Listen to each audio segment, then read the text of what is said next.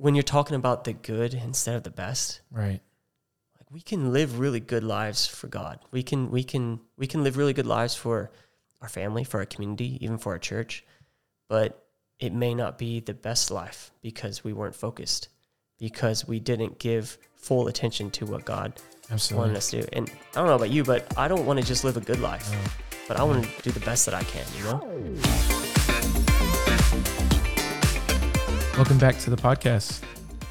Today we are talking about distractions, what they really are, how we can overcome them as Christians, and live a life of purpose. But first, we have a five star review out of Cairns, Australia. It says, I'm new to podcasts and I absolutely love listening to this. Great narrator who is easy to listen to, wonderful guest speakers, and amazing range of content for everyday apostolic believer, old and new. I am truly blessed and encouraged with each episode. Beautiful work. Thank you for that great review, and uh, we continue to build up our subscriber base on the YouTube channel. We encourage you all to go over there, check it out, subscribe. We've even added Indonesian captions to our latest episodes for those who speak Bahasa. And feel free to reach out to us if you would like to have your native language added to the captions. We're more than happy to accommodate that. But now, let's get to the conversation. Well, it's good to be back together again on the podcast. Yeah.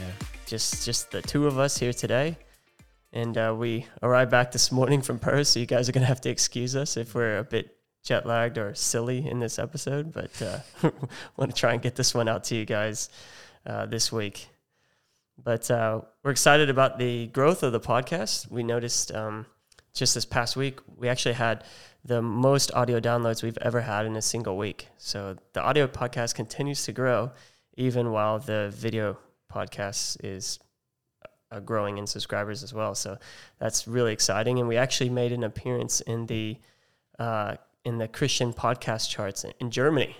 Wow. So me being like half German a hundred years ago in the United States, that's that's you know I'm very proud of that. Yeah, yeah. Germany. Should be. You should be. Uh, well, today we're talking about distractions. And uh, we're going to try and make it through this entire episode without making any uh, stupid jokes about distractions. Uh, but uh, please excuse us. As I said, we are a bit silly, silly here today. But according to uh, research from reviews.org, I, I found this online a bit interesting. It's talking about phone use. And it said that the average Australian, it's an Australian fact actually, so that's good. Yeah. The average Australian spends uh, uh, about five and a half hours on their phone every single day. With millennials and Gen Zers, they spend an average of seven hours on their phone every day. Yeah, that makes sense. I'm like just under that. Yeah, Yeah, yeah. How about you? yeah. I, it's shame to say, but yes, I'm, I'm pretty close, pretty close to that. I try and uh, I try and say like, oh, you know, it's like seven hours Yeah. or six hours or whatever it Yeah. is, but you know, I, I use Waze. Yeah. And so it's on Waze or podcasts or whatever. But yeah, probably on my phone way too much. Huh? Those shouldn't count. Yeah, no, of course not. Of course not. but the the more interesting one that I saw on this stat, so you got the the total time and and Right. again, we just try to give ourselves excuses with Waze and podcasts and reading the Bible. If you read the Bible on your phone, um, that counts as screen time. But the another stat I saw was about pickups. So like when you pick up your phone, and it said the average person, and this is sort of trying to determine how how distracted we are. Right. The average person picks up their phone seventy five times a day. It seems like a lot, right? It seems like a lot, but if you think about it throughout your day, you know you might be able to get to that number. Right. Yeah, and um, that that's about phones, and then you can go into social media. Like they're programming these apps to make sure that that you're distracted, that you're you're getting back into the app. Like you you know the poll refresh um, Yeah. function, you know, to to refresh on Instagram or Right, refresh on. YouTube or whatever. That that's like similar to the, the same sort of motion that you would use at the casinos. Yeah. The same dopamine. Rush, Yeah, right? exactly. It's Yeah. crazy. And also uh, like the endless scroll because you just keep scrolling and scrolling and scrolling. Right. You're like, oh, what am I going to see next? What am I going to see next? The and the the last one is the one that gets me, and it's been really irritating. Is the notifications. So if you keep notifications on your phone, some people are smart and they turn them off. I haven't, and um, I've noticed that actually recently, apps like Facebook and Instagram will send you notifications about something that's not even associated with your account. It's like this person posted for the first time in a while. It's like, well, if I wanted to see it, just checking up on you. Yeah. You know, just making Well, sure you're all right. they're just trying to get you back into the, the app, bro. trying to trying to make money, and um, you know that's just phones. That's just apps. That's just Yeah. social media, and there's so many other things that are pulling at our attention: work, uh, family, all different commitments, even some things some things with church pulling at your attention. Right. We have all these different things, and so I want to talk a little bit about distraction here today. Uh, we don't have to go into great detail, and we might even look at spinning this out into a couple episodes on it. Um, I, I know you mentioned that when we were doing a bit of uh, prep for this, is like, hey, this is something we could actually talk about for a while. yeah. Um, but I wanted to look at the uh, word distraction in the dictionary. So if we look at Merriam-Webster's online dictionary, this is what the word distraction means. It says something that distracts. It's talking about an object, an object that just directs one's attention away from something else. And you know, de- de- definitions tend to change over time, right? Like yeah. obviously because the language changes over time. We True. use words different. Um, the English language is so many years old, and and over time you're using words different, and so definitions have changed. So I thought it might be interesting to go back and look at what distraction meant further back. So maybe like here, this is one in, in 1953. So 1953 version of Merriam-Webster's dictionary. So same dictionary, but this was their version in, in 1953. It says that distraction is to draw one away from their direction, giving them mental relaxation and freedom from grief or guilt. So you read Hmm. that definition compared to the one Yeah. now, like the one now is all on the I, object. The Right. object is distracting me. The whatever is going on, that is what's distracting me. That that that is the issue. Yeah. Whereas the old definition, it says, hey, actually, there's some ownership on the individual. It's not just the object that is distracting you, but people will seek out distraction. Right. And if we're honest, we do, Right. right? Like if you've got something, you know, going on and, and you just really don't want to think, like I, I do this sometimes if I've had a really busy day at work or, you know, had a, had a bunch going on with the family and, and it's been a good day, not necessarily a bad day, but at night you're just tired and it's like, oh, you know what, I really, I should probably read, but my brain's tired. I don't want to read. And so you just go on social media and scroll, right? Yeah. And that's seeking distraction. I'm seeking mental relaxation. And and that I think is important that we realize that distraction isn't just about something distracting me or an object is working against what I want to do, but oftentimes we can seek distraction. What do you think about that? Yeah, I think it shows more of a reflection on what's going on on our day to day. The Mm. fact that we're looking for that distraction, the fact that it becomes something that we look forward to Mm. instead of, you know, staying on some sort of path, right? Yeah. Yeah, it could be like an escape. Yeah, absolutely. just trying to get away from from what your intention should be Right. for that day. Yeah. Right. So how do we overcome this desire to be distracted? Because we all experience it. Um, we all go through this. How how do we overcome it? And let's take a look at uh, Proverbs. Proverbs has something good to say uh, about distraction and how to stay focused. Proverbs chapter four. Would you mind reading that verses twenty five to Yeah. twenty seven? Yeah, it says, Let your eyes look directly ahead, and let your gaze be fixed straight in front of you. Watch the path of your feet, and all your ways will be established. Do not turn to the right or left. Turn your foot from evil. See, notice how he focuses on the eyes there. Yeah. like every every comment there he's he's focused on your eyes let your eyes look directly ahead of you. Let your gaze be fixed. Watch the path. So he's saying where your eyes are focused or, or what your eyes are looking at right. that is the direction that you're wanting to go or that is the direction that that you want to do. And in fact jesus talks about it as well. He talks about the importance of our eyes. If you look at the sermon on the mount and i'll get you to read this one as well matthew chapter 6 verses 22 to 23 in the sermon on the mount he talks about the importance of our eyes Yeah. and It says, The eye is the lamp of the body. So then, if your eye is clear, your whole body will be full of light. But if your eye is bad, your whole body will be full of darkness. If then the light that is in you is darkness, how great is the darkness? So you see the the focus, the attention, the direction of your eyes.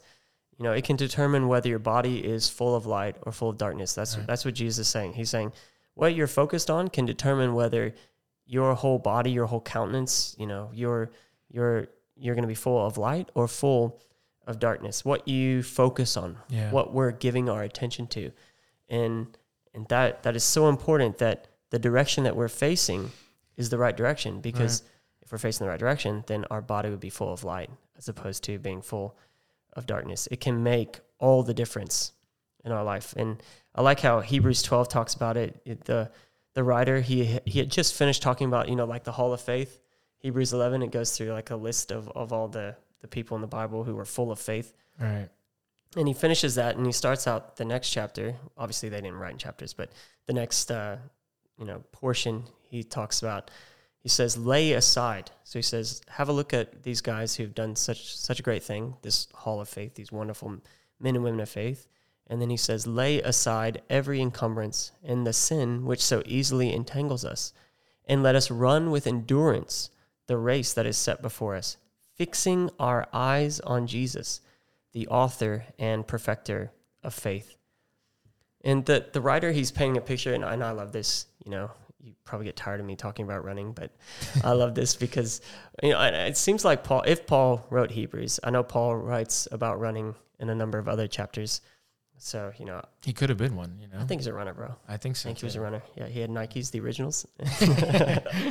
but he, he's he's talking about um, an endurance race, or this writer is talking about an endurance race, and and he talks about weight.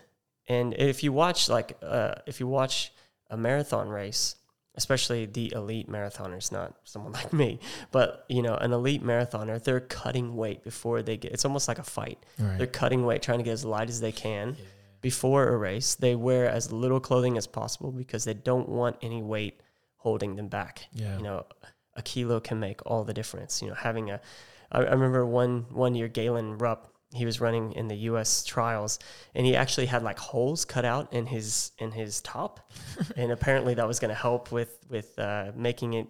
He'd be able to cut another couple seconds off his time. Wow. But that's what these guys are looking for, you know, lay aside every weight so that they can run as fast as, as possible. And this is the picture that he's saying. He's saying you need to lay aside that weight. Don't carry anything extra with you. Don't carry this weight. Don't carry this sin. Right. And then you're going to be able to run with endurance. You'll be able to go far. You'll be able to go fast. Yeah. Because when those things are laid to the side and we're fixing our eyes on Jesus, then we're going to be able to accomplish what God wants for us. We're going to be able to attain that prize, you know? Yeah. it's it's really cool, especially when you think about that in the context of modern running. It's like, wow, that's that's a pretty powerful picture he's painting there, and and this is where our focus needs to be. This is where our attention needs to lie. It needs to be fixed on Jesus, the author and the finisher of our faith. I wanted to share this with you all. I'm I'm gonna read it because because I, I believe it's quite powerful. Um, in 1918, there was a, a young English woman named Helen Howarth Lemmel, and she read a tract entitled Focused. And this tract was written by a missionary, Isabella Lilias Trotter. Now, this lady is an incredible woman. She was an accomplished artist. So she was an artist. She, she was uh, quite well to do. And she left everything to go be a missionary. And she wanted to be a missionary to Algeria. We're talking about in the late 1800s that she left everything to go be a missionary to Algeria. And the more interesting part as well is that she applied to be a missionary and they told her, uh, sorry, we can't fund you. So if you want to go, you're going to have to support yourself. So this lady, uh, Isabella Trotter, she actually self funded to be a missionary to Algeria in the late 1800s. Wow. And she, she wrote this tract about being focused. And again, remember, this is written in 1918. So this is obviously way before a lot of the things that cause us to be distracted in the modern world.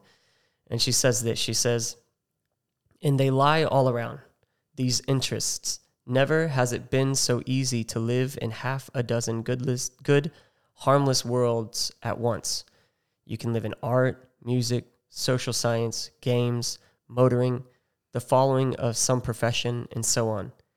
And between them, we run the risk of drifting about the good, hiding the best, even more effectually than it could be hidden by downright frivolity with its smothered heartache at its own emptiness. It is easy to find out whether our lives are focused, and if so, where the focus lies. Where do our thoughts settle when consciousness comes back in the morning? Where do they swing back when the pressure is off during the day? Does this test not give the clue? Then dare to have it out with God, and after all, that is the shortest way. Dare to lay bare your whole life and being before Him, and ask Him to show you whether or not all is focused on Christ and His glory. Dare to face the fact that unfocused, good and, uh, and useful as it may seem, it will prove to have failed of its purpose. So she's writing that in 1913, right? Yeah. Or was it 1918? 1918. 1918. She's writing that in 1918. And, and obviously, some of the words, you know, I struggled with, you might struggle with. But basically, she's saying you, we need to be focused Right. and think about think about it. Are you focused on God? Are you truly focused? What is the first thing you're thinking about? What is the last thing that you're thinking about? Where is your attention throughout the day? And so when Helen Lemmel, when she read this, she wrote this powerful hymn. It's called The Heavenly Vision. And you may not recognize the title, but definitely many of you will recognize these lyrics. And she wrote, after she read that track, she wrote this. She, she said, O soul, are you weary and troubled? No light in the darkness you see. There's light for a look at the Savior and life more abundant and free. Turn your eyes upon Jesus. Look full in his wonderful face, and the things of earth will grow strangely dim in the light of his glory and grace.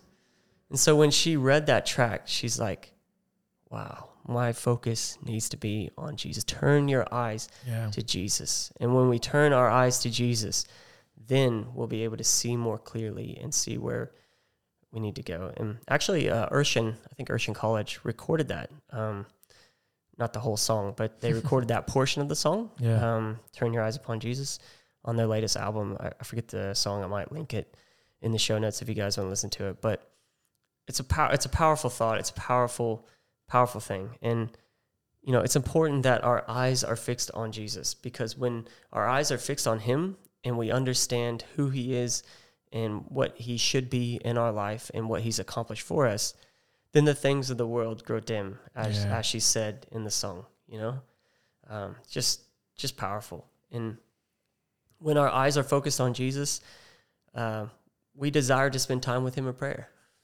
right? When when our eyes are turned on Jesus, we choose to read His Word instead of skipping it. We tend to we t- we choose to focus on Him. We look for opportunities to show the love of God. We share the gospel with those around us. We seek first His kingdom, Yeah.